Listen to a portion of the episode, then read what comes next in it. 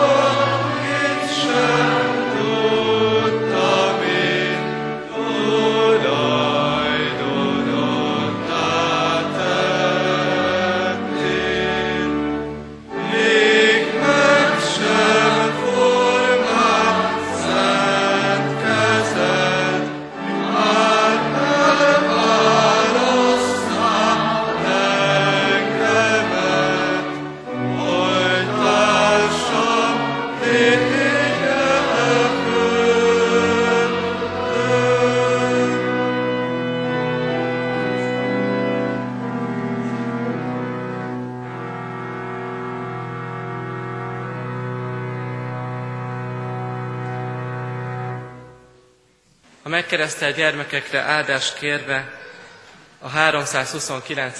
dicséret negyedik és ötödik versét énekeljük. Csak nézlek boldog szívvel, és nem győzlek nézni téged.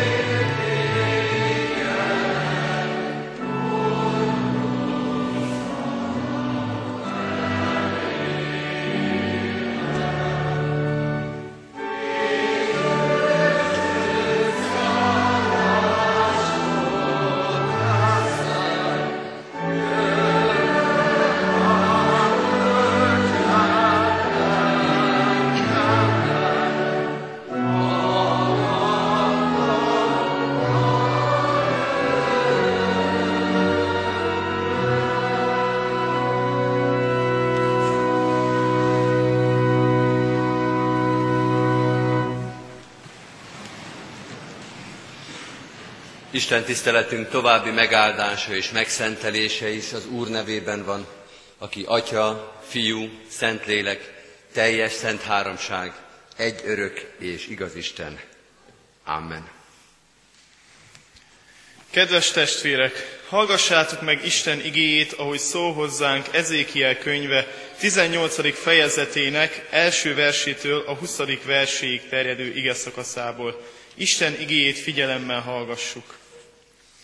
Így szólt hozzám az Úr igéje. Hogy mondhattok ilyen közmondást Izrael földjéről? Az apák ettek egrest, és a fiak fogavásott el tőle.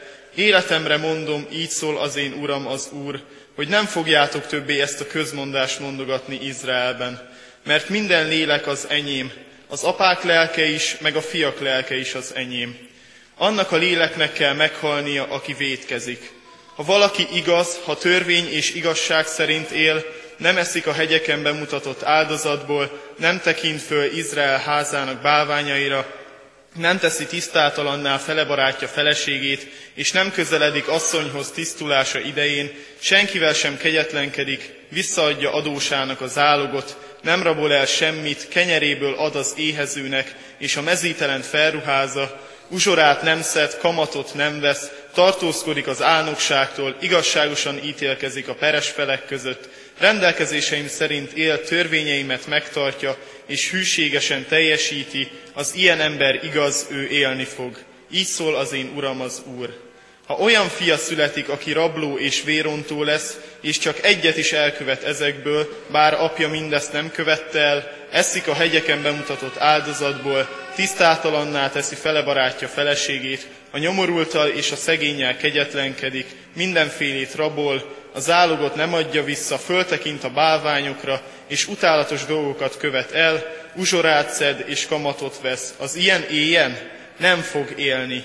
Mivel elkövette mindezeket az utálatos dolgokat, meg kell halnia, vére őt terheli. Ha valakinek olyan fia születik, aki látja apja védkeit, amelyeket az elkövet, látja ugyan, de ő maga nem követel olyanokat, nem eszik a hegyeken bemutatott áldozatból, nem tekint föl Izrael házának bálványaira, nem teszi tisztátalanná fele barátja feleségét, nem kegyetlenkedik senkivel, nem tartja vissza az álogot, nem rabol el semmit, kenyeréből ad az éhezőnek és felruházza a mezítelent, tartózkodik az álnokságtól, uzsorát és kamatot nem vesz, törvényeimet teljesíti és rendelkezéseim szerint él, az ilyen nem hal meg apja bűne miatt, hanem élni fog. Apja azonban, mivel megzsarolta és kirabolta embertársát, és csak rosszat tett népe között, meg fog halni bűne miatt. Ti ezt mondjátok, miért nem bűnhődik a fiú is az apa bűne miatt? Ez a fiú törvény és igazság szerint él, minden rendelkezésemet megtartja és teljesíti, ezért élni fog. Annak kell meghalnia, aki vétkezett. A fiú nem bűnhődik az apa bűne miatt, az apa sem bűnődik fia bűne miatt. Az igaz azt kapja, amit igazságáért érdemel, a bűnös pedig azt kapja, amit bűnért érdemel. Amen.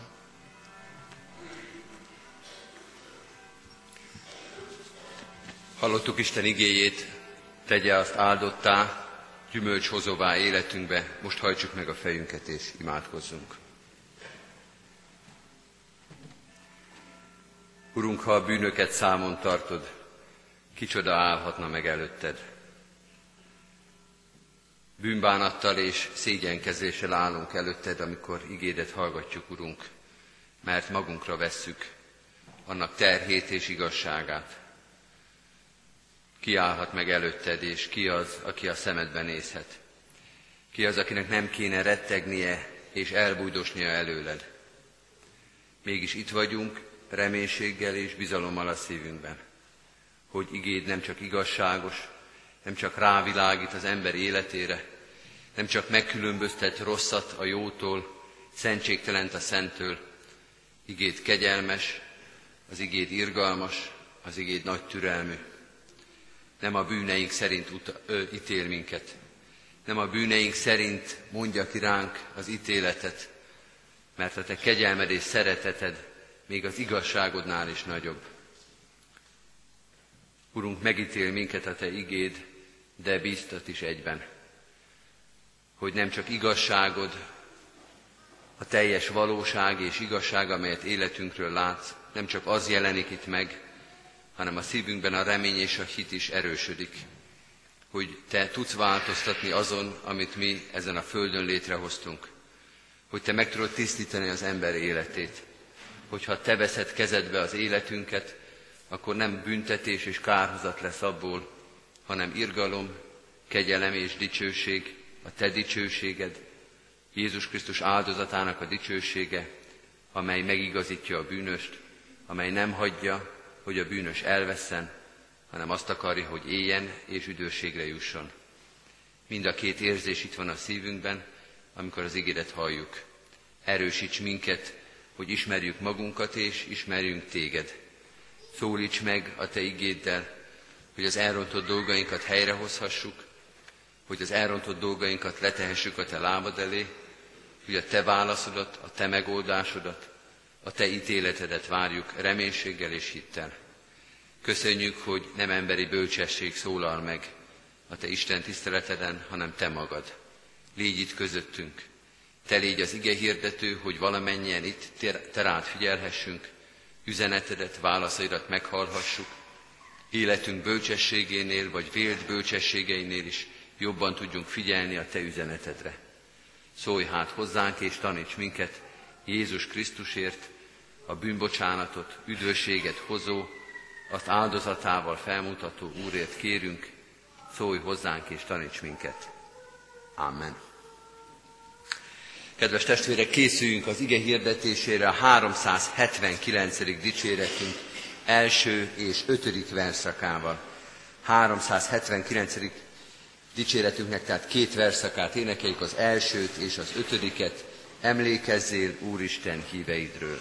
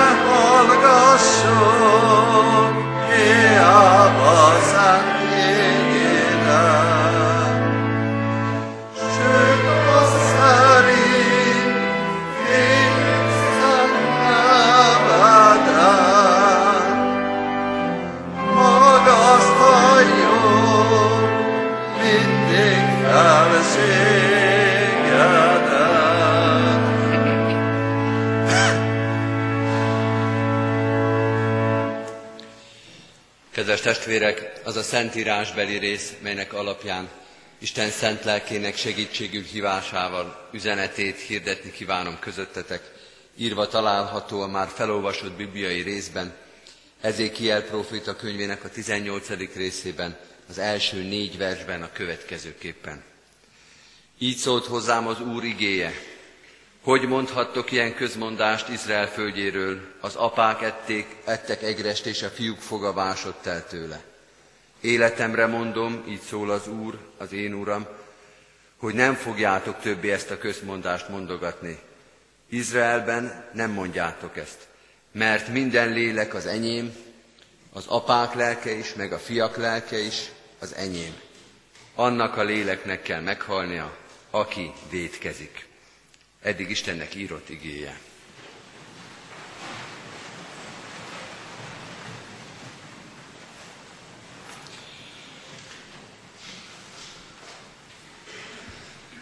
Kedves testvérek, ez az igehirdetés, ez a keménynek ígérkező igehirdetés bűnről, bűnhődésről és az Úristen szemüvegéről szól. Ezékielé is erről szól, hiszen egy igehirdetésbe hallgatunk bele, Ezékiel próféta igehirdetésébe, és erről kell szólnia a miénknek is itt Kecskeméten. Mi Ezékiel problémája? Vagy még pontosabban, mi az Úristen problémája Ezékiel idejében? Egy közmondás a probléma. Az, hogy egy mondat közmondássá lesz, többször is olvasjuk egyébként ezt a Szentírásban, az apák ettek egrest, és a fiak foga vásott el tőle. Ez egy közmondás, aminek a végén Izrael száján és Izrael használatában pont van, egy kijelentés. Ez azt jelenti, nem vagyunk felelősek. Az apáink a felelősek. Baj van, rossz a helyzet, mélyen vagyunk, de nem mi vagyunk érte a felelősek, hanem az apáink elrontották a dolgot, és mi már ezen nem tudva változtatni, nem tudván ezt megjobbítani, el kell, hogy szenvedjük ennek a súlyát, ami nehéz, ami fájdalmas, de legalább tudjuk, hogy nem mi vagyunk a hibásak. Legalább tudunk valakire mutogatni. Három ezer éves probléma ez, mind a mai napig, nem vagyunk felelősek. Nemrég két idős ember is ezt mondta, parancsra cselekedtem. Mástól kapták a parancsot, más előjáróktól, felsőbbségtől, más irányba cselekedték azt a bizonyos rosszat, amire most azt mondják, én nem vagyok felelős. Én tettem, de nem én vagyok a felelős. Valaki más, valaki, aki előttem vagy fölöttem van ebben az élethelyzetben, övé a felelősség, én benne vagyok a dolgok sodrában, ott vagyok én is, sőt, még azt sem tagadom, hogy amit csináltunk, ami van, ami körülvesz minket, az rossz, az bűnös, csak azzal a lehetőséggel élek, azzal a magyarázattal, azzal az egérúttal, hogy mindezért nem én vagyok a felelős. Ezékiel, Ezékiel keresztül az Úr, ezért mondja és hangsúlyozza keményen, ijesztő módon, hogy van kollektív felelősség, de van egyéni felelősség is. Van kollektív, van közösségi élet, cselekvés és etika, van közösségi felelősség, de van egyéni is, egyéni névre és személyre szabott etikája és felelőssége az embernek. Vagyis azt mondja Ezékiel, az Úristennek bifokális szemüvege van. Egyszerre látja a távolt, az egészet, és egyszerre látja benne az egyént is. Látja az egészet, az egész népet, a várost, az egyházat, a családot, a közösségeinket, és lát minket is, név szerint és személy szerint, és nem téveszt össze senkivel, sem az apánkkal, sem a nagyapánkkal, sem a nagy tiszteletű úrral, sem a polgármesterrel, sem a miniszterelnökkel, sem az egész közösséget képviselő más vezetővel, hanem amikor ránk néz, akkor minket lát, és minket ítél meg. Igaz, van olyan a Bibliában, hogy megbüntetem az atyák védkért a fiakat harmad és negyediziglen, és irgalmasságot cselekszem azokkal, akik szeretnek engem ezeriziglen, ezt az igét biztos sűrűn emlegették Ezékiel idejében. Megbüntetem az apák vétkét a fiakban harmad negyediziglen. Most ez van, mondják Ezékiel kortársai. Büntetés alatt vagyunk, az apák büntetését szenvedjük el mi, de hát megmondta az Úristen. Nehéz, de így van. De ott van akkor ez az ige is, mondja Ezékiel, akkor tegyétek mellé ezt is, nem mondhatjátok többet, az apák ették meg az egrest, és a fiak fogamásod bele. Ezékiel olyan korban él, amikor ezt kell hangsúlyozni az Úristennek, hogy van egyéni felelősség. hogy nem bújhatsz el a saját magad nevében és a saját magad cselekedeteivel, és nem bújhatsz a közösséget háta mögé. Nem mondhatod, hogy ők hordozzák a felelősséget, sőt, az előtted járók, az atyák.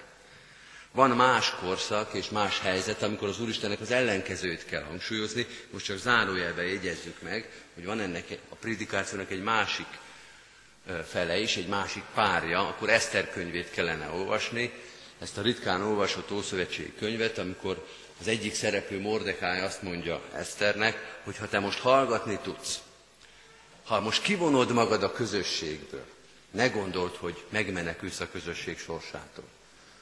Hogyha te most hallgatsz, és úgy teszem, mintha nem tartoznál közénk, akkor is utol, utolér téged az Istennek az ítélete, vagy a kemény keze. Nem lehet elbújni a közösségből, nem lehet azt mondani, hogy én csak én vagyok, és nem tartozom a közösséghez, hanem vállalni kell velünk a közösséget, vállalni kell velünk a sors közösséget, és nem bújhatsz el a közösség elől.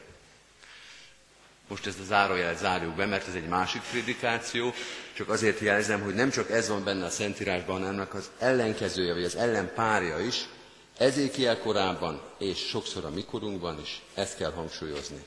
Nem bújhatsz a közösség mögé. Isten reánk néz, mondja Ezékiel, és egyszerre kétféleképpen lát minket. A közösségünk tagjaként, és egyénként is. Vagyis igazából nem azt kellene mondani, hogy ilyen bifokális szemüvege van az Úristennek, amit középen el van vágva, ugye, és fölül messzire, alul pedig az olvasandó szövegre néz az ember. Tehát nem egyszer oda, egyszer ide néz, hanem egyszerre néz. Egyszerre látja mind a kettőt. Nemrég egy olimpiai közvetítésen láttam ilyet, és bizonyára ismerjük ezt, amikor a képernyőn meg van osztva a képernyő, és van egyszer egy nagy totál, látszik az egész csapat, akár az egész stadion, és van a sarokban egy kicsi kis kép, ahol ott mozog mondjuk a csatár, vagy az egyéni versenyző, az egész és a rész egyszerre látszik. Két kamerállásból figyel az Úristen. Látja a tömeget, a nagyot, az egészet, és lát benne minket is, az egyént, akinek a hátáról le lehet olvasni jól a számot, hogy ez most, ez és ez a játékos.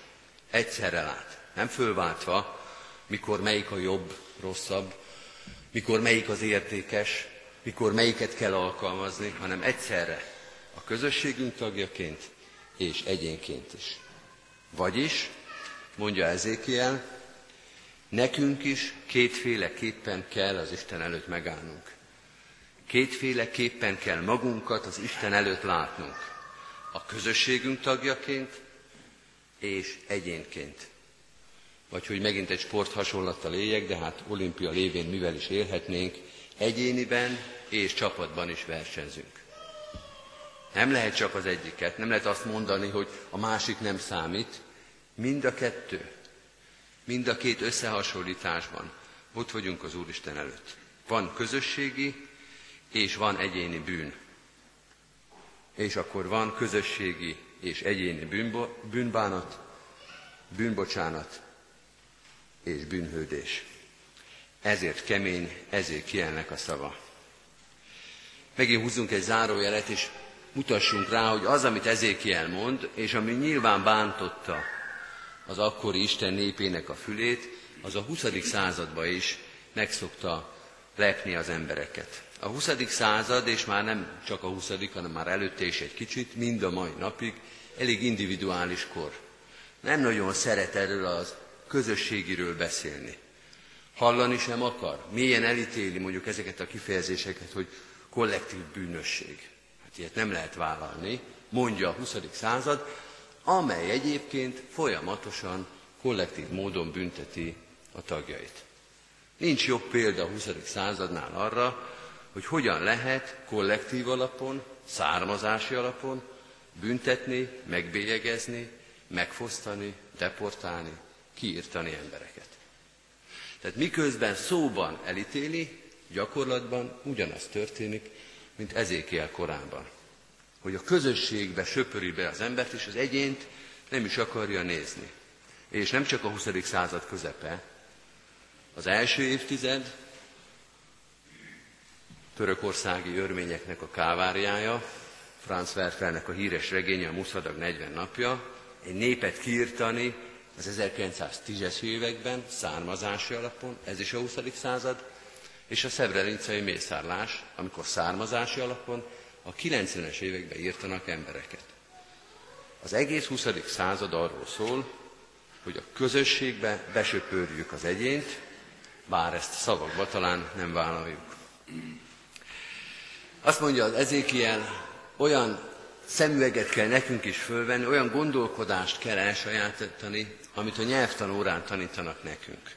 Vannak szavak, mondja Ezékiel, igék és főnevek, amelyeket egyes számban és többes számban is el kell tudni ragozni. Ilyen igék például a vétkezni, a lázadni, az elhagyni, a reménykedni, a bízni, a dicsőíteni, egyes számban és többes számban is. Vagy főnevek, bűn, fájdalom, kegyelem, üdvösség. El kell tudni ragozni egyes számban és többes számban is. Kell -e ettől az egésztől félni? Meg kell-e ijedni attól, amit Ezékiel mond? Akár mennyire is félelmetes vagy kemény az, amit Ezékiel mond, ő nem ijesztegetni akarja Izraelt, nem ijesztegetni akarja Isten népét, hanem elgondolkodtatni, vagy még inkább helyes önismeretre és Isten ismeretre juttatni. Az első dolog, amit meg akar velünk tanítatni, vagy tanít, megtanít nekünk, hogy az ember az társas lény. A teremtési rend az, hogy nem jó az embernek egyedül.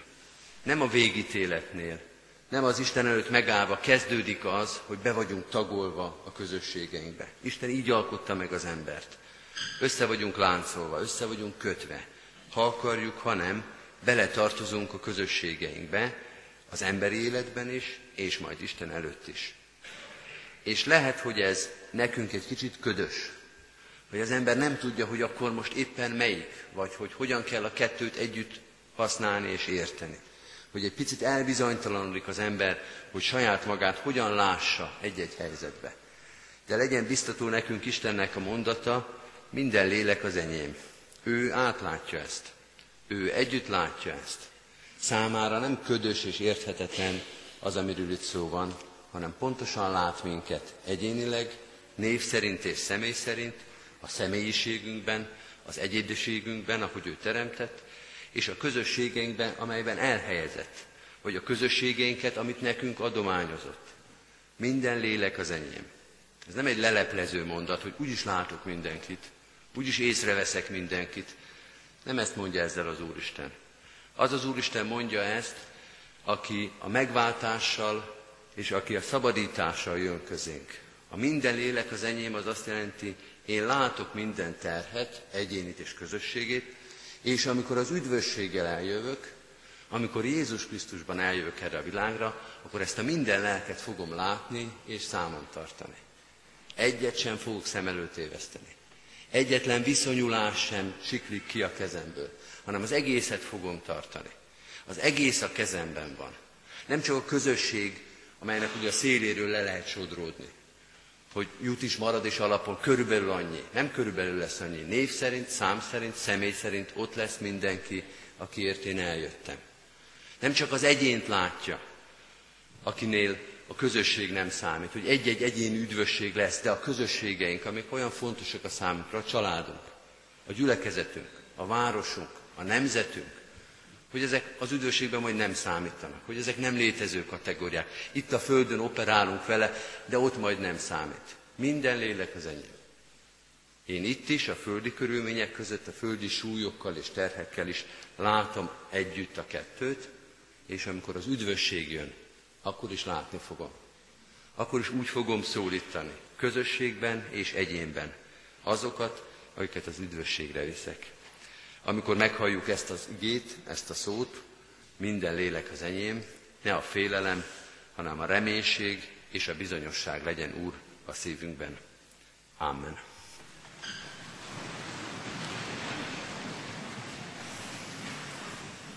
Válaszoljunk Isten igényére a 217. dicséretünk első verszakával.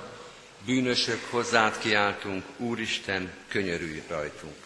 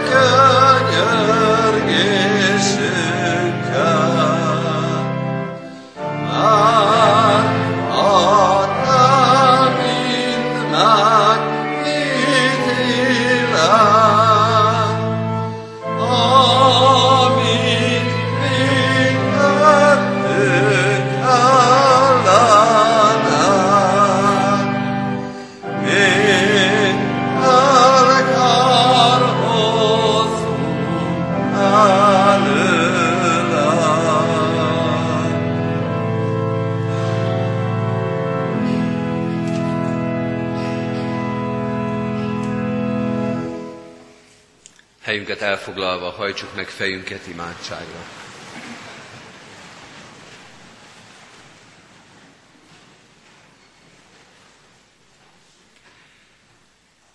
Kegyelmes Istenünk, lásd meg az életünket, az egyéni és a közösségi életünket, az egyéni életünk fájdalmait, terheit, bűneit, és lásd meg a közösségeinket is a közösségeinket, amelyek ugyanúgy hordozzák az emberi lét gyengeségét, az emberi lét elviselhetetlen könnyűségét, mindazt a terhet és szennyet, amit magunkra szedtünk és halmoztunk. Könyörülj rajtunk, egyénenként, gyermekeidként, és könyörülj a családodon, közösségeinken, egyházunkon, városunkon, nemzetünkön, minden közösségünkön. Köszönjük, hogy nem kell elbújdokolnunk előled sem egyénenként, sem közösségként, hogy megszólítasz minket, hogy üzenetet és üdvösséget hoztál e világra. Köszönjük, hogy nem csak egyénként, hanem közösségként, gyülekezetként, egyházként is, néha-néha nemzetként is dicsőíthetjük a Te nevedet. Add, hogy ez a kórus, ez a téged dicsőítő kórus, ezek a közösségek mind biztosabban, pontosabban és hangosabban mondhassák, Szent, Szent, Szent a seregeknek, Ura, teljes minden föld az ő dicsőségével. Bocsáss meg, hogyha bizonyságtételünk sokszor gyenge volt és esetlen.